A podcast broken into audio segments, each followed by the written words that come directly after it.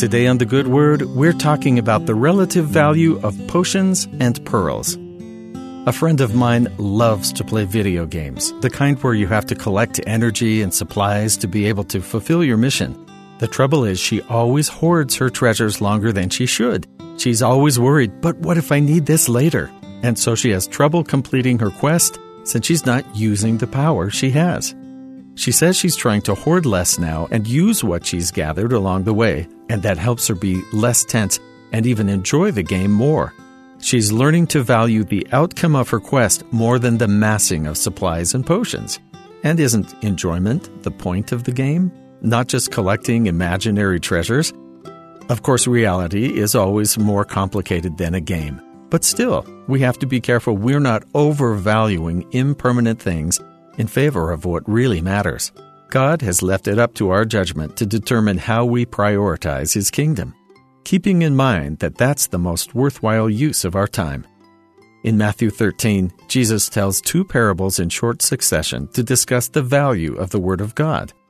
Again, the kingdom of heaven is like unto a treasure hid in a field, that which when a man hath found, he hideth, and for joy thereof goeth and selleth all that he hath, and buyeth that field. Again, the kingdom of heaven is like unto a merchant man seeking goodly pearls, who, when he had found one pearl of great price, went and sold all that he had and bought it. The men in these parables are willing to give up all they have for what they valued, representing the kingdom of God. In Alma chapter 2 in the Book of Mormon, we read an account of the missionary Aaron and his experience teaching the king of the Lamanites. Although he was initially hostile to Aaron and his fellow missionaries, the king quickly realized the value of the message he was being shared.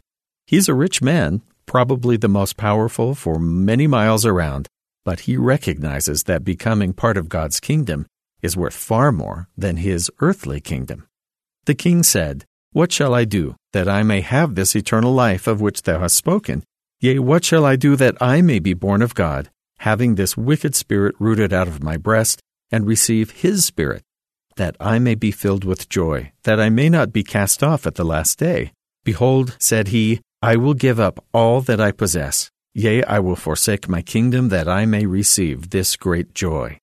But Aaron said unto him, If thou desirest this thing, if thou wilt bow down before God, yea, if thou wilt repent of all thy sins, and bow down before God, and call on his name in faith, believing that ye shall receive, then shalt thou receive the hope which thou desirest. The forgiveness of the Lord was such a high priority for the king that he was willing to give up literally all he had, which was no small amount. That wasn't what the Lord was asking from him, but it demonstrates his willingness to devote himself to God's kingdom, illustrated in the parables of Jesus. To be sure, becoming a part of the Lord's kingdom demands sacrifice, but it's equally clear that the promises of God are more than worth any earthly things we give up.